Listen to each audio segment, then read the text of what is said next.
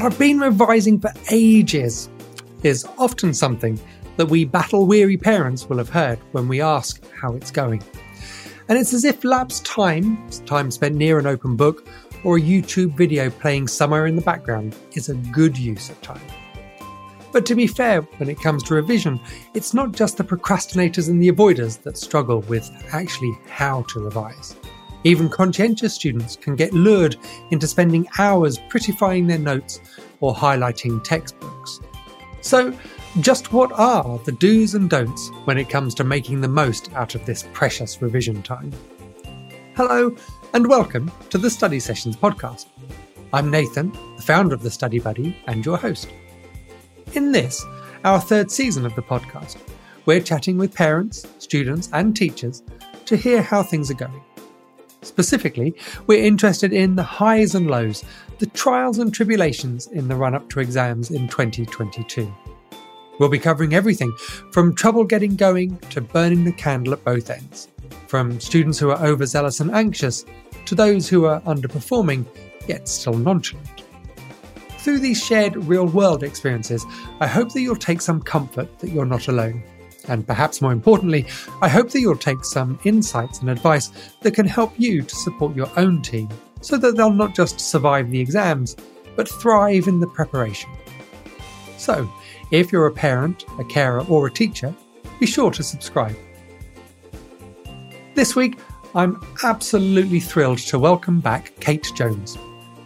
A history teacher by trade, Kate is the author of several education books with a focus on cognitive science and, in particular, retrieval practice. Kate, it's absolutely fantastic to have you on the show again. Oh, thank you for inviting me. I'm a big fan of your show, as you know.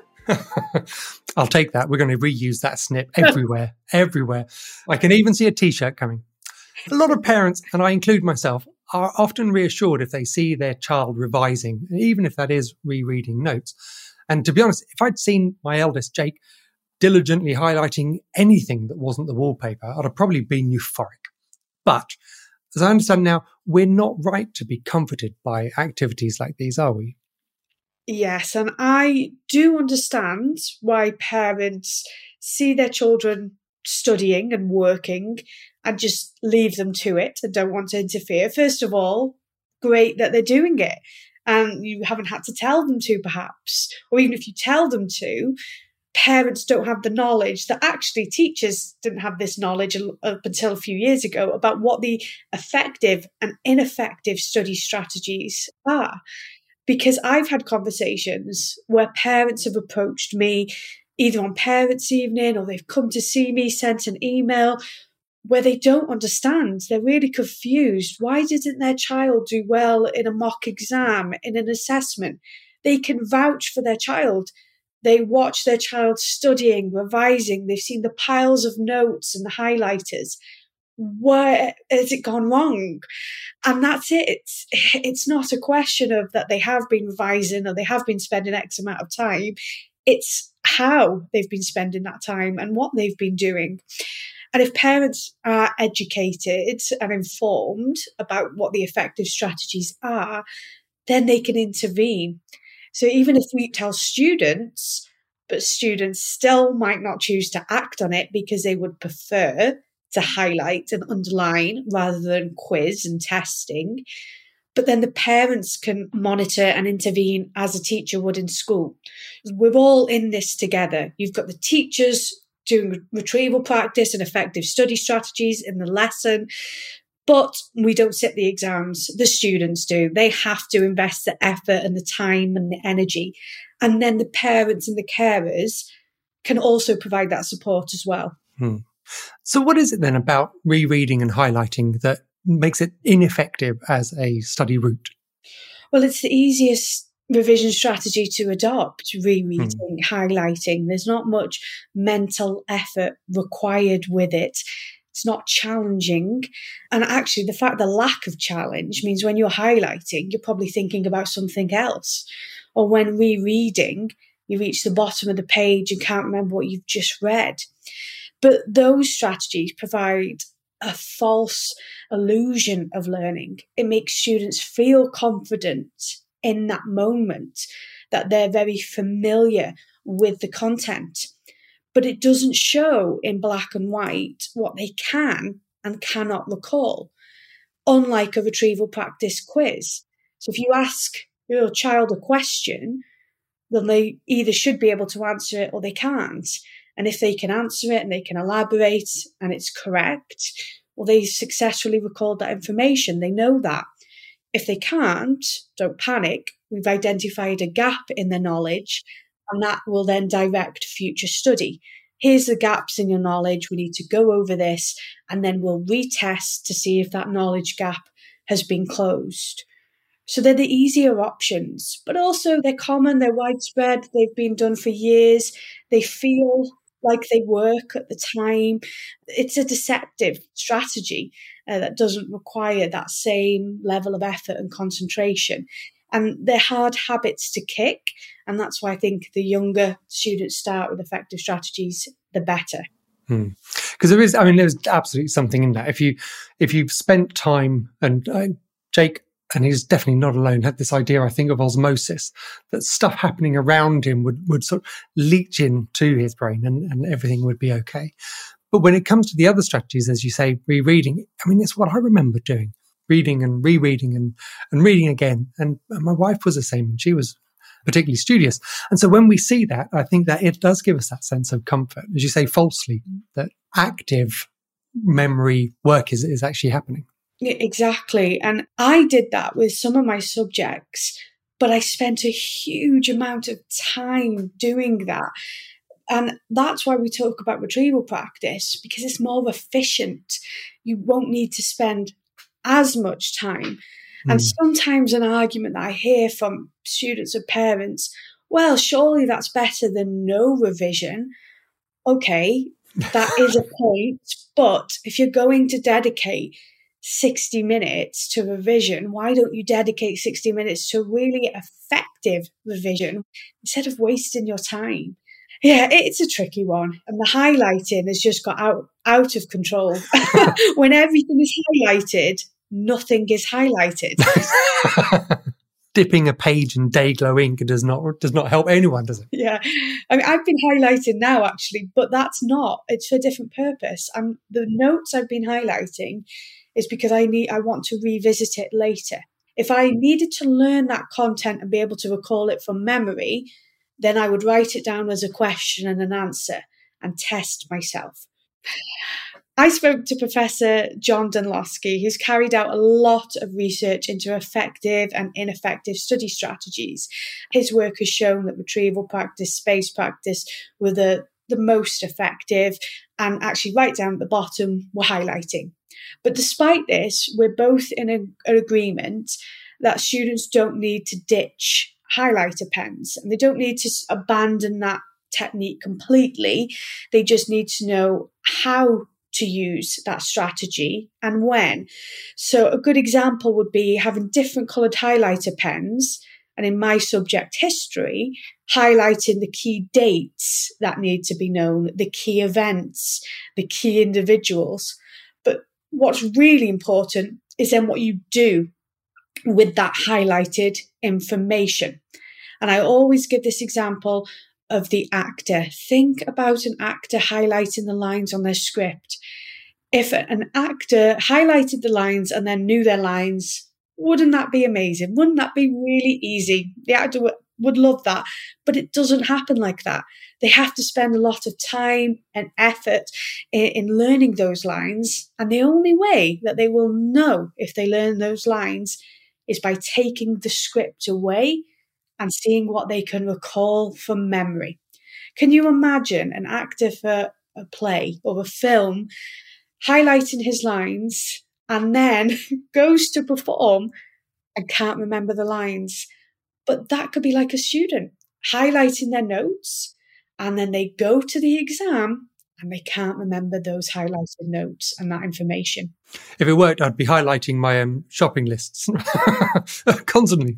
It would have highlighter pens everywhere. Yeah. It seems to me that what we need to, I guess, encourage our children away from is is thinking about the the quality of work that they're doing rather than actually the, the total of the amount that they're spending doing it. And if you can get that measure of success, because it's comforting, isn't it? I've spent an hour and it's like, oh, I've spent a whole hour. I mean, oh, great news. You've spent an hour. Hurrah. But without, as you say, actually testing and challenging whether or not it's been productive and effective. So I'm wondering then, given that we're at this point where, as we're recording, there's a handful of weeks really um, until the exam GCSE start proper, and we're knocking on the door of the Easter holidays. Now's a key period for many when it comes to actually revising. So what I'd love to do is actually hear from you uh, on some very specific techniques and how students can apply them and, and maybe even how parents can get involved as well. Yeah, absolutely. And it's not too late either. I know you said they're close, but if anyone is listening, whether that's parent or student, as I've said, it would be ideal and better to start sooner, but it really isn't too late and a lot can be done at this point. Mm, no, absolutely. And we keep doing that sort of the same message around sort of positivity that something is better than nothing until maybe you get to the night before. If you haven't done it by then, maybe, maybe a good night's sleep is better as anything else. Yeah. So if I can turn first to um, the one that we hear a lot about, flashcards. Yeah, flashcards I have a, a love hate relationship with them because they can be brilliant, but they can be used really badly. And they're a popular revision strategy with students, digital or paper. Now, I'm a bit old school and I would probably like prefer flashcards on cards, but realistically, if you've got lots of subjects at GCSE, you're not going to carry around piles of flashcards, but you will have your phone on you at all times. So there are apps that you can use. But the key thing about flashcards is that they are used for retrieval practice and quizzing. So my mantra is flashcards don't need to be flashy. A question and an answer on the other side, or a definition and keyword or an event and date. Just very, very simple. And I wouldn't even put more than one question on a flashcard. And the reason for that being is that you can categorize them into piles of incorrect and correct. So that's the first thing is establishing what is it that students need to know and be able to recall. And then that should be transferred onto a flashcard with question and answers. Now, a question that I've been asked a lot is should students make their own or should they buy pre-made flashcards? There's pros and cons to both. If students can create their own, that's a good strategy in itself, thinking carefully about the quizzes and the questions, but that can take a considerable amount of time, especially at this point. If you haven't got flashcards, then it's a big workload issue. What I would do with my students, but not all of the teachers did this, is I would set as a homework every week three or four flashcards. So by the time we got to this point, the flashcards were already made.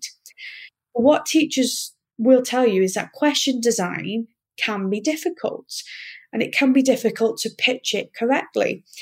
Whether you ask a question that's too easy, too difficult, or not relevant. So if students are creating their own flashcards, it is really worth asking the teacher to just have a look and quality assure them.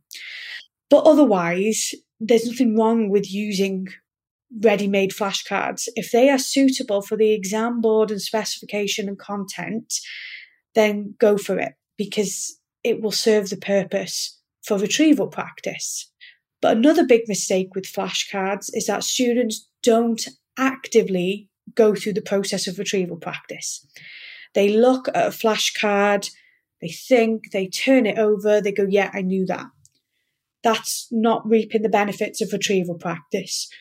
You either have to verbally answer. So if a parent is supporting, this is great because the parent can check with the answer on the back and provide immediate feedback, even if they don't know anything about the content, as long as the answer is vaguely similar.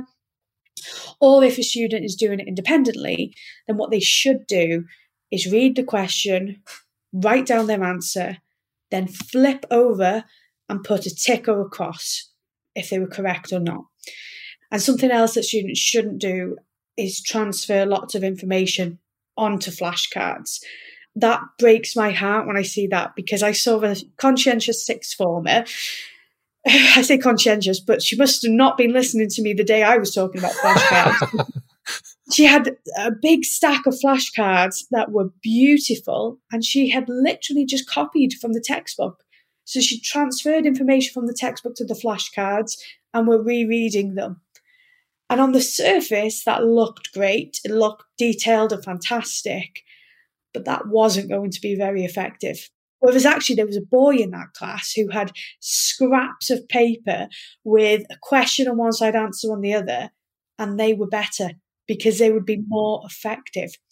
So there's there's a lot to think about in terms of the design, how you use them, when you use them, because you should use them, and then do it again and keep going and keep going until you can recall every answer correctly and quickly and confidently. But this should not be a sole study strategy. There are limitations to flashcards. So again, my subject history. If I've got GCSE or A level historians, they need to be able to write extended answers and flashcards are just not suitable for that. It lends itself to the factual recall. So flashcards would be something that I would do before past papers. And then when you've got that retrieval of knowledge, then you can apply it to exam questions and past papers. So, as you say, it's a, a, great way of building and making sure that you've got access to that store of knowledge, of facts, of, of information not necessarily the synoptic stuff of linking one beheading with another event. I've demonstrated quite aptly there, I think, that I am not a historian of any description. But it's what they need, isn't it? Certainly at GCSE level, um, perhaps tell us for A level, that foundation of, of knowing stuff so that they're able to make those connections and develop those answers when it comes later on. Yes, absolutely. In terms of application and transfer, you've got to have that bank of knowledge. And that's why it's really important that you get the right questions on the flashcards that just hones in on the essentials that's on the specification. This year, exam boards have released what will be on the exam and what won't be. So that I just really hope that all the students have very clearly understood that and that their teachers have supported them and that parents are aware as well and that nobody is wasting their time mm. although in a way it's it's it's not wasted but in a term of an exam sense it's it's wasted really we want to be focusing on on what could be assessed. But there's there's absolutely loads of great flashcards out there. I know you've got great flashcards that you've created, haven't you? Um, well, yeah, so ours was really just a template idea, and it came entirely on the back of chatting with you the first time, and Patrice Bain yes. weaving in that idea of interleaving as well, which uh, hopefully we'll talk on in a second. Yeah, yeah, so they're great. And there's Anki that has millions of ready-made flashcards. There's Quizlet. There's there's loads of things that are great. One of the things that I've noticed, and it plays to your point earlier about making sure that you're revising the right stuff.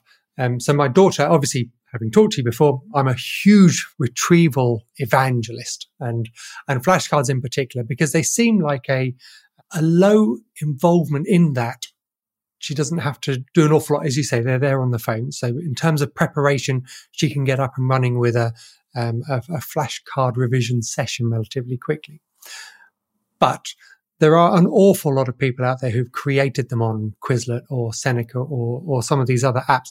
And you've got to wonder, are they actually asking the right stuff? Have they missed sections that aren't there? So I think that's always a concern in the back of my back of my mind is finding a really good source of information.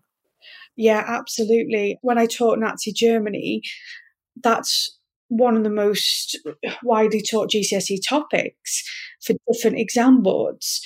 But the, the coverage of years, some courses start in 1918, some start in 1933, some start before 1918.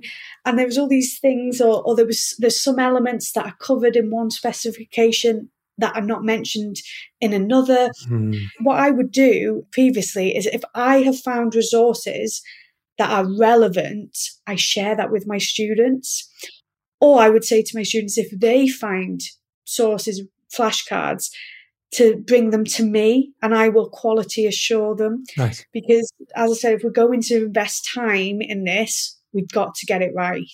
One of the things I found with Jake, and Jake was actually, I think almost like we, you've listed and we've ticked off the things that he shouldn't have done with a flashcard, more or less note taking in small format. So you'd have just loads of content on there. And then he'd ask us to, to question him on what he'd written, which I guess was a positive. But of course, I can only question him on what he's written down. I can't, I can't ask him what he, what I don't know or what he hasn't already written down, which, as you say, there are, there are limitations to all of these, I guess. That's, and then being able to go back to the teacher and double check and, and make sure that, that that content is right is key, isn't it? And if students have a, a, study buddy, someone that they study and revise with, who also is familiar with that content, then there is that room for elaboration mm. so that you can go beyond what's on the flashcard and the other person has that knowledge to give some feedback. And there's pros and cons in terms of working with others. And I definitely think that there is a place for it as long as independent study happens as well. Mm. Because, of course, the obvious pitfalls becoming distracted uh, and not revising uh, as much or as effectively uh, as one can, and so on. But it doesn't have to be lonely, it doesn't have to be done on your own all the time. No. And actually, from my own experience, I think flashcards have been an easy way of, of me helping out and lending a hand because Jake's no longer at home to, to, to, burden with the responsibility with him. So if Em's, if Em's feeling like she's been doing this a lot on her own, then we'll get her to either bring down the, the phone and if I'm allowed to have her phone, which is actually not very often, and look at those quizzes, or we have got some paper based ones. And it's quite nice, I think, from a, from a parenting point of view to feel like I'm actually having a hand and, and sort of a, a little bit of a role to play yeah, my mum helped me with my flashcards, and my mum won't mind me saying that she doesn't know anything about the Tudors, really. Um, very limited knowledge. That's okay, that's not her thing. But this is actually years ago where I was doing a lot of highlighting, but I, I, was still using retrieval practice unknowingly. And I had designed the questions and answers so that she could ask me the questions hmm. and just immediately check the answer and move on. And again, that was really nice because my mum, of course, she said, Oh, I don't know much about the Tudors. So if I can help at all, I will. And that was a way for her to help. And mm. that was lovely for us to spend that time together in that way. Yeah, absolutely. So, some of the other things, and I'm wondering about how we can use retrieval practices to do more of that elaboration. So as you say, if we if we've used flashcards or similar to to build that bank of knowledge, we have ready access in our long term store to to the content that we've been taught at school. Are there any particular practices that might help us to either elaborate or to make connections between them and start to use those facts and maybe disparate bits of information? Yes, well, there's something that I don't think I've spoken to you about before, which is retrieval strength basically, if a student is about to study and revise content that they haven't looked at in a very long time, and they may really struggle and they may panic and think, I've completely forgotten this, they shouldn't panic because actually it is there in their memory. So this comes from research. So if you, you, follow me on Twitter, you know I always tweet about Professors Robert and Elizabeth Bjork, world leading experts on memory. At the start of the 20th century, Edward Thorndike was a psychologist and he said if information's transferred to your long-term memory but you don't use it, it disappears forever. It decays. And lots of people accepted that, believed it, sounds logical probably a lot of people believe that today. Whereas actually, years later in the 90s, the Bjorks challenged that theory and they had their new theory of disuse. And they had two measures of memory storage strength and retrieval strength.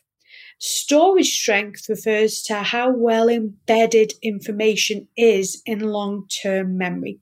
So, if something has been taught in class and consolidated, and you really felt at that time you understood it, you got it, and you grasped it, and then you could recall it later, but then you can't recall it further down the line, that's not storage strength that has declined.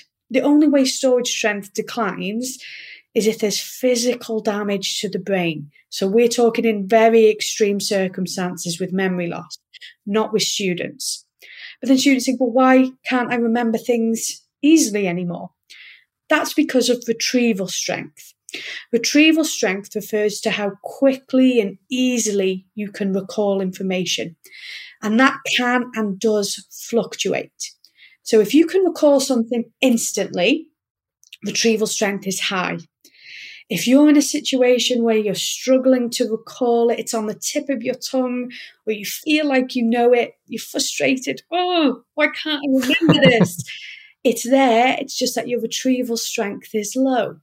So, a student of mine at A level came to me and he said, Miss, you know, you talk about a brain dump, writing everything you know from memory. Well, I tried that and I couldn't remember anything. I said, Well, what, what were you trying to recall information about? He said, Oh, I went back a year. I said, Well, and this was in September in year 13. So obviously I hadn't seen them for the six weeks holiday either. I said, I haven't gone over year 12 September content in a very long time. You haven't forgotten it. Your retrieval strength is low. So what you need to do is give it a boost. So what I advise you do is go back and revisit those notes from September year 12 read through them, make some questions based on that content. And then after that, quiz yourself and do a brain dump. And then after you've had that boost and that recent exposure to the material again, it will come back to you. And he did. He came back to me and said that he'd revisited his notes, looked at the textbook, wrote down some question and answers, and then did the brain dump later. And he was able mm. to recall information. So that's really important that students understand that if they can't remember something, that it's not disappeared. It is in hmm. there. you just need to have a refresher, review, and don't panic. And that we can bring the retrieval strength back up. And every time we do retrieval practice, where you recall something from memory, it changes that information in your memory and that change as being a boost to retrieval strength, increasing the retrieval strength. Because we don't want any student to be in an exam situation where they go, Oh, I know this, it's on the tip of my tongue.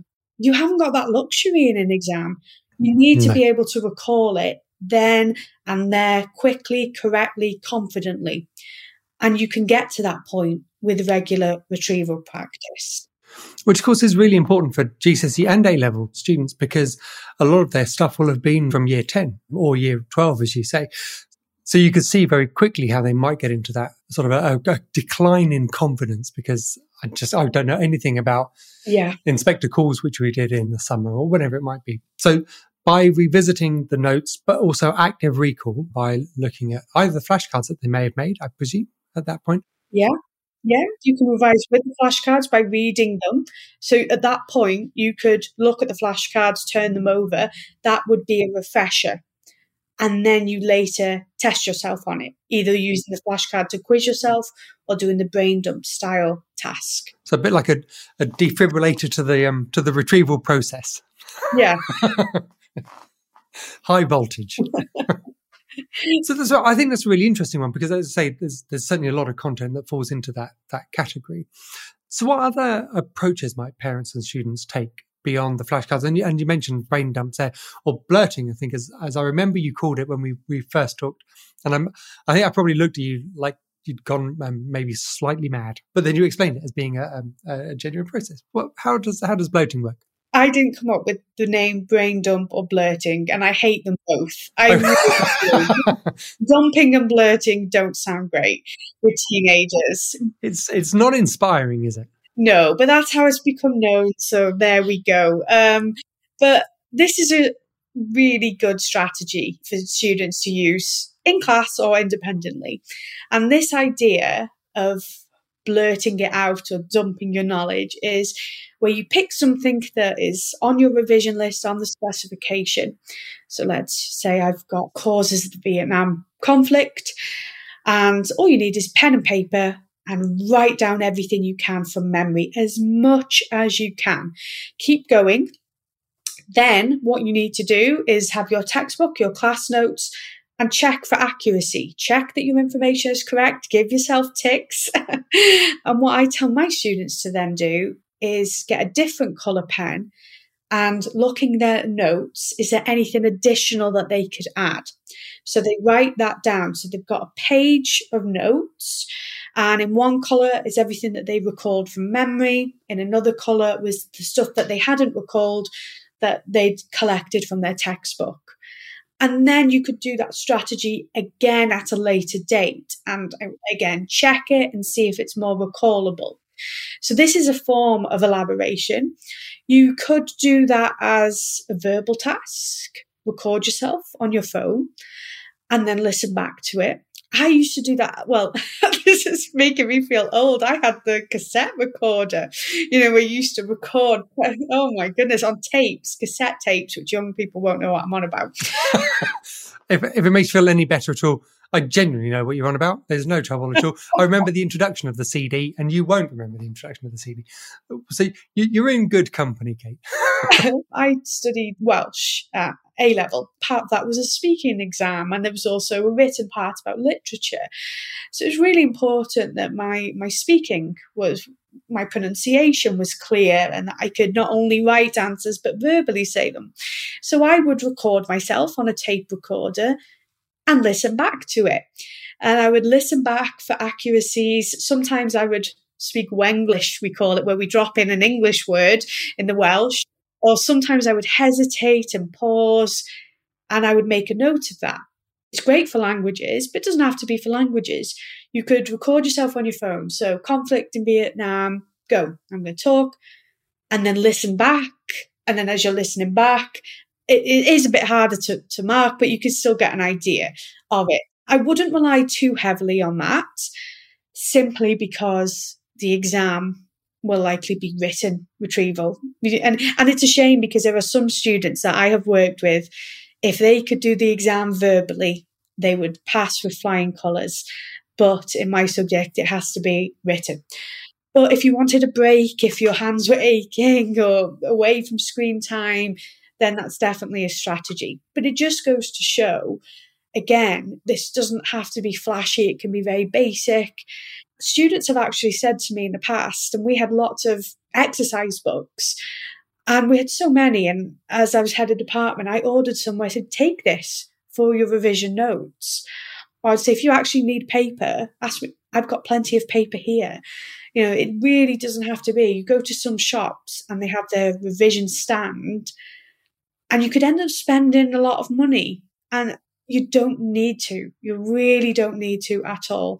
Pen and paper, writing what you know, and that should give you a boost of confidence as well. So with the, the flashcards to build that bank of knowledge, the elaborative techniques of either talking into a tape recorder if, if there's one laying dusty in an attic or the phone, as you, as you say for the, for the, the youth out there, it actually seems like a really great way then of sort of verbalizing and you can have stream of consciousness about about what's in your head as a way of checking if not necessarily how to answer a question.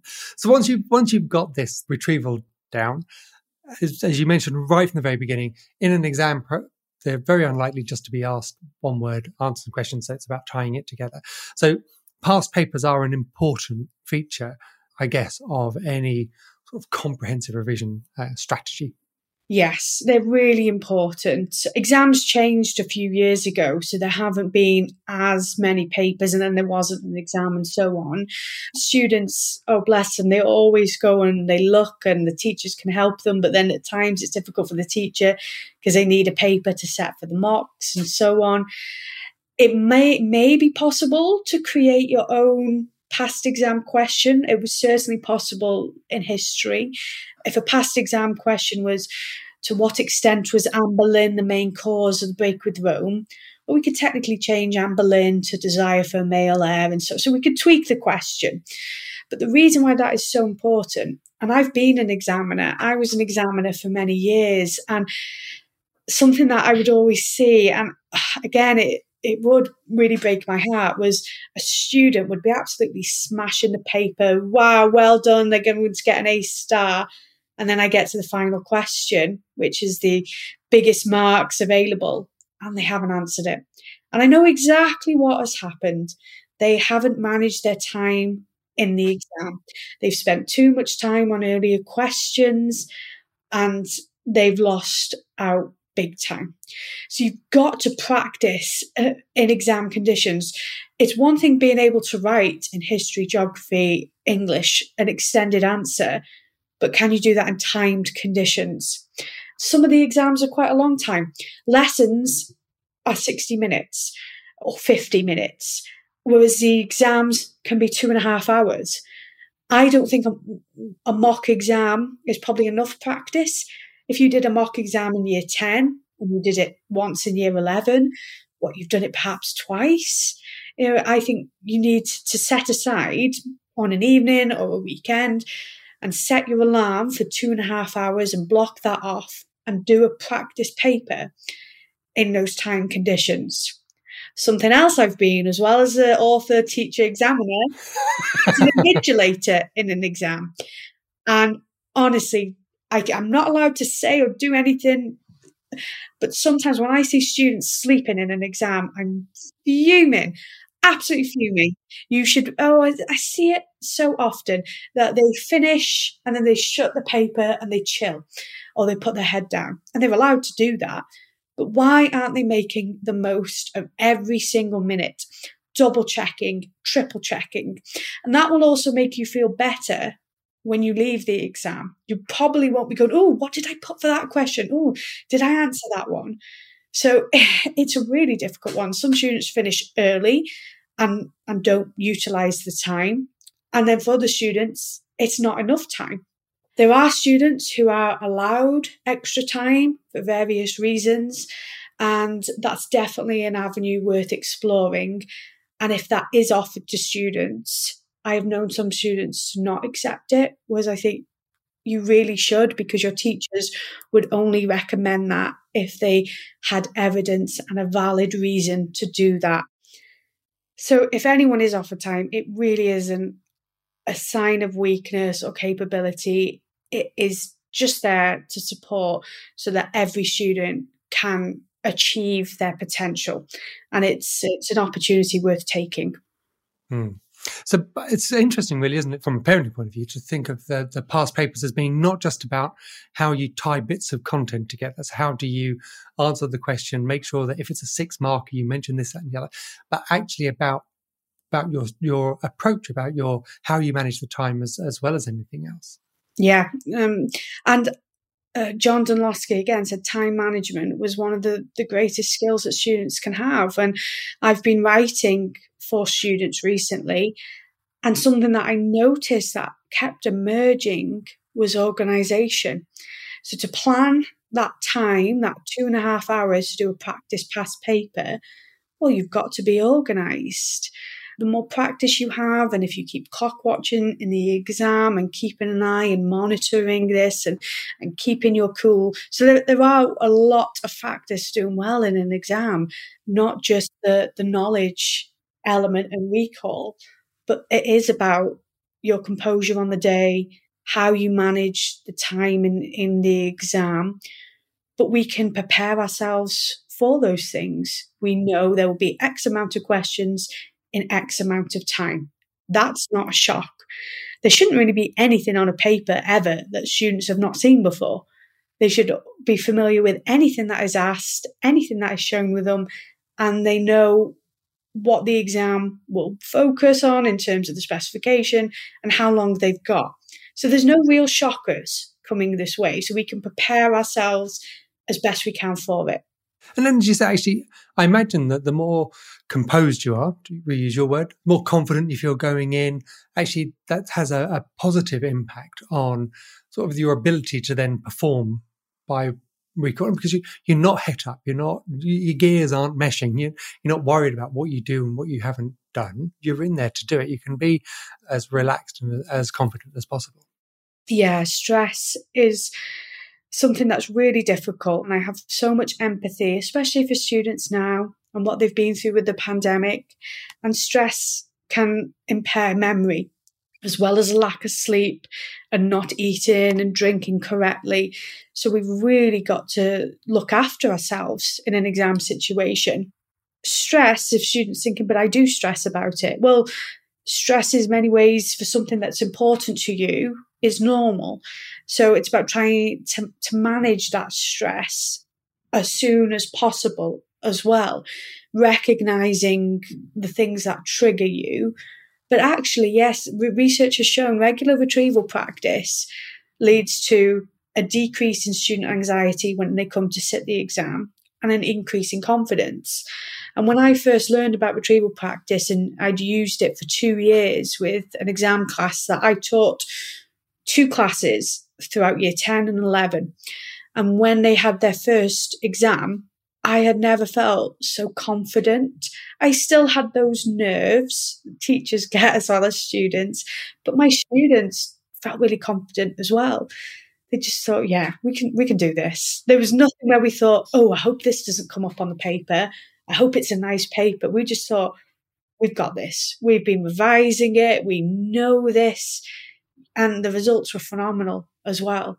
But I I knew that before they'd even sat the paper because we'd been revising for so long and so effectively. And they did as well. But the sad thing about that class was that they'd not applied the revision strategies they used with me in other subjects. so, as you say, here we are, sort of looking into the jaws of Easter. And uh, by the time this goes out, some people may already be on holidays and, and some may not. But as, as you said from outset, actually, it's not that we've not got time. There's no need to panic.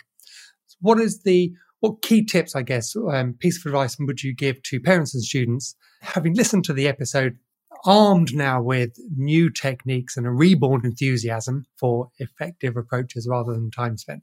What final bit of wisdom would you impart? Well, in terms of the holidays and study time, gain time, I would really urge students to space out their practice little and often. It feels better to say, right, I'm going to do three hours this morning and then I'm free all day afterwards. So, Was actually break that up into smaller, manageable chunks.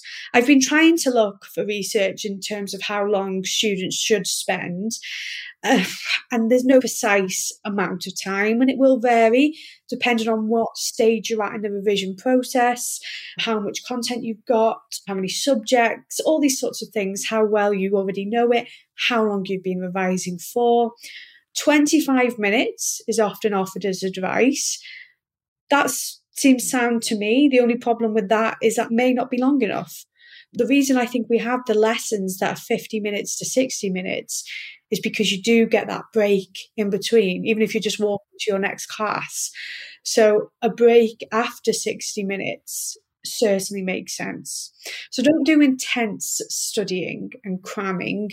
And cramming doesn't necessarily mean just the night before, but but even in that last period before cramming it and what happens with with I've seen this very often is students get their exam timetable and that's so they'll see English paper one this week, English paper two that week. So then they'll spend four weeks on English paper one and give themselves a week for paper two. Organization is absolutely key. Space out the practice little and often and plan that. Have a plan. If, if you don't stick to it religiously, that's okay because you may feel tired or something may happen, but get back on track. Little and often, don't neglect subjects or topics that you don't like. That's you know students will tend to start off with the ones that they actually know the best and they're the most confident with because they like was really they're the ones that should be at the bottom of the pile and the ones where there's gaps in their knowledge they were a bit confused and don't like it that needs to go right to the top of the revision list. There's a few things there but my main ones are organization and space practice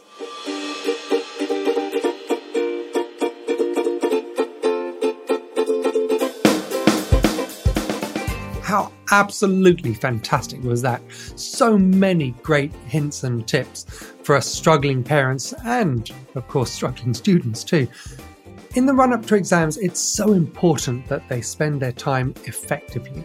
The activities that our teens might prefer to do, the rereading, the watching YouTube, are not likely to be as productive as they think. I think one of the really encouraging things, though, about the alternative techniques that Kate talked about was that they're not about spending more time. In fact, actually, it might be the opposite. It might make more time available. What it is about, though, is about finding that right level of stretch, a desirable comfort, I think we've had previous guests call it before. In listening to Kate, I've come away with what feels to me like a really great practical framework that we can reuse with our children.